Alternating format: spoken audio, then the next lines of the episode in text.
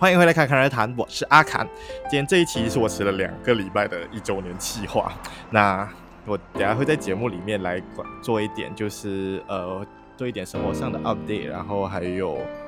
就是节目未来的一些小发展，还有一些小期望，还有这些一些。做节目的感悟吧，我觉得这会是我在一周年我想要来分享一下的东西。那首先来解释一下为什么到最后我又迟了两个礼拜才来做这一期节目。呃，首先第一个礼拜是因为我自己的外婆去世，所以我就刚好没有这个时间可以去做这个东西。然后那一段时间是有点没有那个心情去做啦，没有不也不想硬硬逼自己来做这个企划。然后第二个礼拜纯粹就是因为我之后要去到吉隆坡做工了，然后我就要去看房间，所以我就跟我的朋友一起去到吉隆坡，然后去做看房啊，然后顺便去玩一下。对，那所以现在这个一周年计划拖到现在才进行。那另外一个很我觉得挺有趣，想要 update 的事情，就是我现在终于终于终于很重要，要讲三次，不再是工程师了。我现在就是之后会即将要上到 KL 做，呃，应该是个跟心理学多多少少有一小点关系的工作行业，就是其实就是猎头。我现在就是一个猎头，对，呃，其实一开始会应征这个猎头。有一小部分原因是因为大学到结尾的时候，其实有想过这一个职业方向，不过当时又觉得自己英文不太好，所以应该在英国猎不到头吧，然后就没有很花时间再去找这方面的工作。然后可是最近那时候在找工的时候，就有朋友介绍这一个工作的时候，就觉得诶。感觉像是蛮适合我在做的东西，就是我天生就是爱去找人来聊天啊，来去找不同的人来去做一些事情。然后猎头就是你要去尝试去联络不同的人，然后去了解更多不同的行业，你才可以去找到那个适合的人来放在这个适合的位置上。这就是我在 interview 的时候一直在讲的话，interview 话术。然后。可是，其实，在准备 interview 过程当中，我真是有意识到说，到底找工作是一个什么样的过程。就是虽然讲说之前那份工作我并没有讲说，因为算是亲戚介绍我进去的，所以那份工作其实并没有算是我有花很长的时间去找。然后，其实那个过程也是有一段一直有不断有直觉告诉我说，诶，你真的想要做这份工咩？你真的想要踏进这个 industry 啊？你想好了吗？你确定了啊？这样就会有很多很多很多很多怀疑的声音，然后真的是会怀疑自己讲说到底是不是在做正确的选择啊？然后那个抗拒感是很强的。然后可是现在在找这份工的时候也多亏啊，现在做 podcast 有一年哦，然后我就觉得说，其实，在找人这件事情上面，这个跟找 podcast 的嘉宾是感觉是差不多的，至少对我来讲。因为我对于找嘉宾的要求，其实就是我想到一个有趣的话题，然后我想要找一个适合这个话题的人来参来跟我一起聊这个话题，而不是来就是随便去找一个人拉上来一起聊这个话题。毕竟不懂哎，对于有些有有趣的话题，或者是有和有讨论性的话题，我就觉得说想要找适合人，这样聊的时候才会比较有趣。所以这是之前的每一期节目，真是我真是有再去挑选嘉宾来跟我一起聊这个话题的，这样，那也很感谢之前所有的嘉宾愿意来上我这个节目，一起来跟我聊不同不同的话题啦，真的是聊得还是非常有趣，我真的是很 enjoy 每一次录制的过程，真的，这是真的是真心来讲这句话。对，反正之后我现在就会去十二月开始就会。这一期上的那一天就会是我做工的第一天，作为一个猎头，然后当然还是要有很多职培训啊那一些，而且就没什么好讲了的啦，我现在也不知道。这样，那讲到这个呃做做节目的这个过程的时候，我这一年做下来，我真是很有一种感觉，就是当你很真心的去呃请求或者去讨论跟不同的人讨论任何各种东西的时候，其实会比。想，所以真是会让你想象中的那个流程更加的顺利。也不知道其实是不是我，因为我找的大多数都是 Malaysian，然后大家都会有一种，哎，Malaysian 创作者，Malaysian 创作者这样的一个心情，这样一个同行的感觉来去，嗯，施舍吗？或者来去帮助大家，来去就觉得说啊，大家都是马来西亚创作者，都会很努力的活下来这样一个感觉。不过我真是觉得，当我自己在很用心的、很真诚的要去邀请这不同的人的时候，大家给我的反馈真是让我很感动。当然不免也是有会被拒绝啊，或者是被婉拒的时候。然后这也嗯，可是 even 被婉拒的那个感觉，让我是非也让我感觉到是非常温暖的，因为大家可能也回到非常的有诚意，让我可以非常接受讲说，好吧，那可能这一次就是时机不对，希望以后还有在各种机会可以再合作这样。所以其实这让我有意识到说，其实到最后做节目，现在做节目的感觉跟一开始做节目的感觉是有差很多的。像我其实一开始对于做这个节目的时候，我是真的是觉得说做开心，先做开心就好。这种很多时候难，很多时候很多东西很难讲。那最重要是要先做开心。我不否认，其实我在做这个节目的时候，很多时候真的是很开心的。可是真的是会到有些时候，尤其是。这一个礼拜没有东西上，或者是下个礼拜还找不到人来上的时候，这种过程真是很痛苦。然后这时候你就会一直怀疑自己，说到底做开心会不会是一个很好的来说服自己去做节目的这个理由？嗯，所以现在做到现在，虽然讲我也没有做很久啦，好不容易撑过第一年了过后，又是我自己一个人，然后好不容易撑过第一年了过后，我真的觉得说，其实。做开心是一个，已经不是一个主要原因了，已经算是一个辅助剂，或者也不可以算是辅助剂，因为其实到最后来讲，做节目你要做的开心才会做的持久。不过，它已经不再是单单会我只想要做开心的东西了。然后，我现在更想要再去挖更多不同的有趣的故事和有意义的故事，然后大家真心交换，来串出各自。更深层的故事啊，然后通过这些真心的故事来去影响，或者是来去让更多人听到，让更多人去了解不同的人的角度的故事的背景。我觉得这个现在是我做节目会想要达到的一个层次吧。然后又讲到，所以就是因为这样的情况，其实我的节目并没有一个很重要的主题。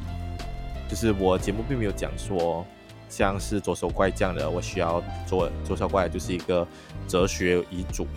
主导的一个节目方向，然后也没有像哇啦喂这样，就是在聊很多就是台马社畜的一些生活，然后也没有像微微信在 Talk 这样聊很多就是比较多动漫相关的节目。其实我现在纵观我做啊，大概四五十集。的情况下，我真的到最后我都没有办法跟别人讲说，我到底最想要做的方向是什么。我也没有办法用一句话来总结我的节目到底是一个怎样的节目。可是我可以讲说，每一个节目真的是我花真心，然后我自己也很喜欢的一些话题，然后我也觉得大家应该会有兴趣喜欢的一个话题。所以我觉得第一季如果要总结的话，就会是一个我做开心的节目。然后我也希望大家听到也开心。那我希望，如果是从第二季开始，我希望大家不只是听得开心，也可以因为其中一些故事有被感动到，然后有去更了解更多不同的东西。这样，嗯，对。那还有一些就是小故事，就是还有一些小对于节目的一些小想法，就是其实我自己是不太喜欢自己一个人单口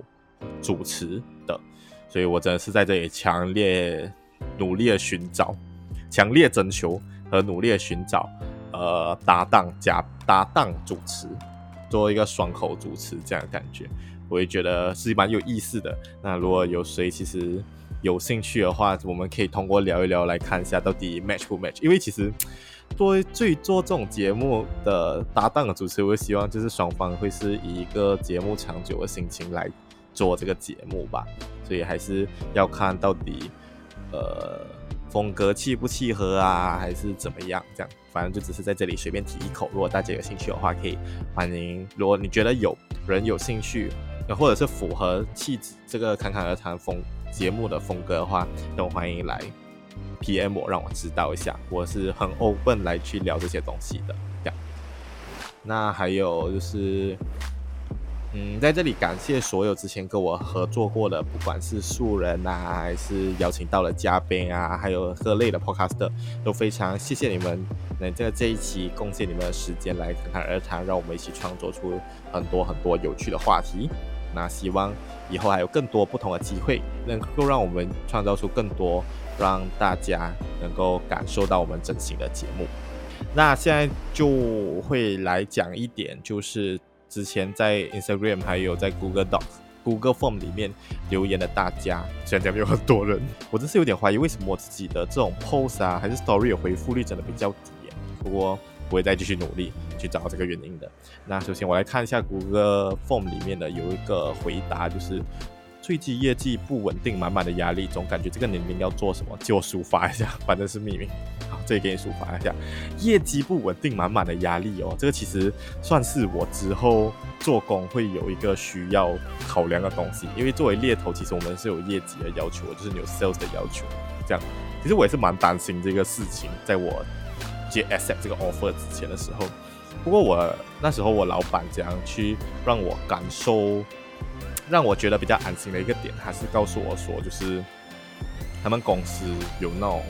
daily 的 KPI，是你每天要去 fulfill 的，就是每天一定要来看几个 inter，要看几张 CV 啊，然后打给几个呃 potential candidates 啊，然后要写几个 summary summary CV 啊这种类型的。写了过后，他讲说，其实那些 daily KPI 就是让你能够 achieve 到你的 sales target 的一个东西来的。因为其实他们在设这些 KPI 的时候，他们也是有参考，就是整 global statistic 啊，就是全球性的一些数据，讲说，可能你每签十张平均来说，你每发十张 CV 或者你每打十个电话，就会有一个人会去 accept 这个 offer，这样。所以其实我觉得业绩这种东西。呃，它真的是很看你付出的努力啦，因为这种 sales 的 position，就我现在的认知来说，我还是觉得就是你付出的时间越多，你就可能 hit 到你的 sales 的可能性就会越高，这样。所以我很难讲说到底应该还有什么样的方式可以来去让你增加自己的业绩耶。哎，我觉得这时候可以来讲一点小故事，就是其实那时候我上 KL 看房的时候，我就有看两个不同的 agent 这样。然后其中一个 agent 就是一属于他带我看的房，就是属于 OK 不符，也没有办法讲说他看的房确实比较符合我的心意。不过那个 agent 其实整个看房的过程让我看到了，他就是一个来你需要的时候，我就会提供你你需要的 information，可是我不会做过多的呃解释还有介绍。然后他就是在旁边有点默默守护我，让我看到，让我觉得我想要知道 information，我问了过后，他就会再跟我讲是什么样什么样的。然后相对来讲，我觉得这样的 agent 是有点像说真心想要你找到这间房间，就是真心想要把这个房间推给你，然后要你去做自己的判断这样。然后我看到另外一个 agent，哎，不得不说，我真是觉得他的介绍的技能真的是非常的差。这样讲这样也不太好，可是他介绍房间的时候就真的是哦，一直在讲这房间多么好啊，然后他就一直讲一直讲一直讲，然后有一点尝试要去 cover up 那个房间的一些不好的缺点啊，有一些不好的房子，可是他的手法太拙劣，就让我觉得说你这样 cover up 我都大概知道你讲的那些缺点都是什么这样，然后他就有点很努力很 pushy 啊，真是很 desperate 要推这间房子。然后就是给你讲哦，我现在又可以给你怎么样怎么样，然后现在又可以给你怎么样怎么样这样。可是，然后又有点再去讲说，他让我有最不好的一个感受是，还有一点要去贬低其他的房子这样感觉。这其实对我来讲是一个蛮大的经济，因为就对于我自己，可能在去介绍别的东西的时候，我也不会讲说哦，别的地方可能又会怎么样怎么样，然后我这个地方又会怎么样怎么样，就让我感觉说。有点踩低人家，然后拉高自己的这个感觉，让我觉得很不舒服。让我觉得你这真是很 desperate 想要 sell 这个东西，可是你可能也不确定这个东西是不是适合我这个人，这样我觉得很很像有可能被骗这样感觉。所以其实到最后我还是会觉得回归说我们一开始讲的那一种真心的感觉，因为我觉得有时候虽然讲我不懂你现在做的业绩是什么东西啦，可能要让不同可能。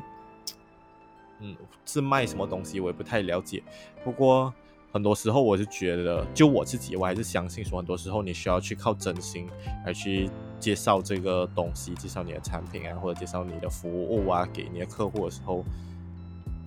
我觉得整形真的是会让一个客户有很大的改观，所以我相信这也是会是我以后再去做这个猎头的时候我会用的一个方式吧，这样，然后。总感觉这个年龄要做些什么事情啊？那天我在跟我朋友喝茶的时候，我也是有，我们也是有聊到这个 quarter life crisis。哇，我们已经就是焦虑到要聊这个 quarter life crisis 的这东西了嘛？其实我真好奇，我自己其实也没有讲说什么年龄段要做什么样的东西，因为不知道诶，我真是从来没有想过这个问题。我只是可能，可是最近开始，尤其是可是当我开始工作过。只是不免会有时候会被这些东西骚扰，就比如说讲说，现在房价到底多高啊？然后我还有几年就可以还完车贷啊？然后我的薪水到底要多高啊才是够的感觉？可是有时候你这样去比比比的过程，会觉得说，跟人家比这件事情真是太没有意义啊，太浪费时间，因为永远都会比，永远你比的那个对象可能是人家看不起的对象。或者你自己本身可能已经就是本来人家觉得说遥不可及的对象了，有时候这样比来比去真是太浪费时间了。所以我自己是一个很懒惰想的人，所以我只会自己想好说我自己想要在几岁的时候达到什么样的事情，在几岁的时候达到什么样的事情，然后再努力去做。然后我达不到过后，我至少也可以说服自己讲说。可能我真的是已经做完我可以做的事情啊，有时候真的是天命吧，没有这个命，可能下辈子要投好胎，这样感觉，对，就是默默的认命啊。不过我觉得到时候你会更舒坦的去接受这样的一个事实吧。嗯，虽然讲听起来有点小悲观的，可是我觉得这就是现实会带来的一些事情吧。这样，那另外一个是左手怪，就问我说，怎样可以撑过一年？左手怪，左手怪。你已经超过五千的播放量了，左手怪，你最好是撑不过一年。你撑不过一年的话，我不知道有谁还可以撑得过一年。不要讲，你这样让我打击很大。对，你还欠我一期节目，左手怪，所以我们之后还是要找时间排回来的。Anyway，那可以再讲多一点，侃侃而谈第二季会想要做的方向。当然，侃侃而谈第二季会。虽然讲会尽量保留第一季会有的一些人物采访啊、邀请嘉宾啊，还有一些呃时事讨论比较有趣的话题啦。我不是那种就是把新闻抓过来谈的那一种，我我不行，我对政治还有时事这些事情我很谈得非常烂。然后，可是我除此之外，我也会再加入更多一些就是关于性少数群体啊或者弱势群体他们呃的故事，然后让。通过我的节目来让大家更去了解这样的一个群体，不只是在马来西亚，还有在不同的地方所受到的困难啊，所遇到的事情啊，还有自身的想法，然后希望通过这样的一期这样的一档节目，能够让这样类型的群体能够被大家更有所认知到，然后也可以让大家。减少对于这样的弱势群体或者性少数群体这样的一些偏见，这也算是我第二季侃侃而谈想要立下的第一个 flag 吧。那之后还有什么 flag 嘞？就敬请期待吧。这样，对。然后第四期不是第四期，然后第二季节目的话，我就会呃想要以另外一个结尾来做一个节目的尾声，因为。不知道大家有没有注意到，其实第一季每一期的节目我都有以一个结尾，就是如果喜欢的话，请记得帮我分享出去，因为分享对于创作者来讲是最大的动力。我现在还是这样觉得，不过我觉得大家可能第一季挺累啊，然后我的心境也已经要从想要大家分享换成另外一个方式来去让大家听到更多不同的声音，所以我第二季就会以这个方式来结尾。谢谢你依然愿意在这个如此繁华的年代。依然听我们娓娓道来，那这是侃侃而谈第一季的结尾，我是阿侃，我们下一个星期再见，拜拜。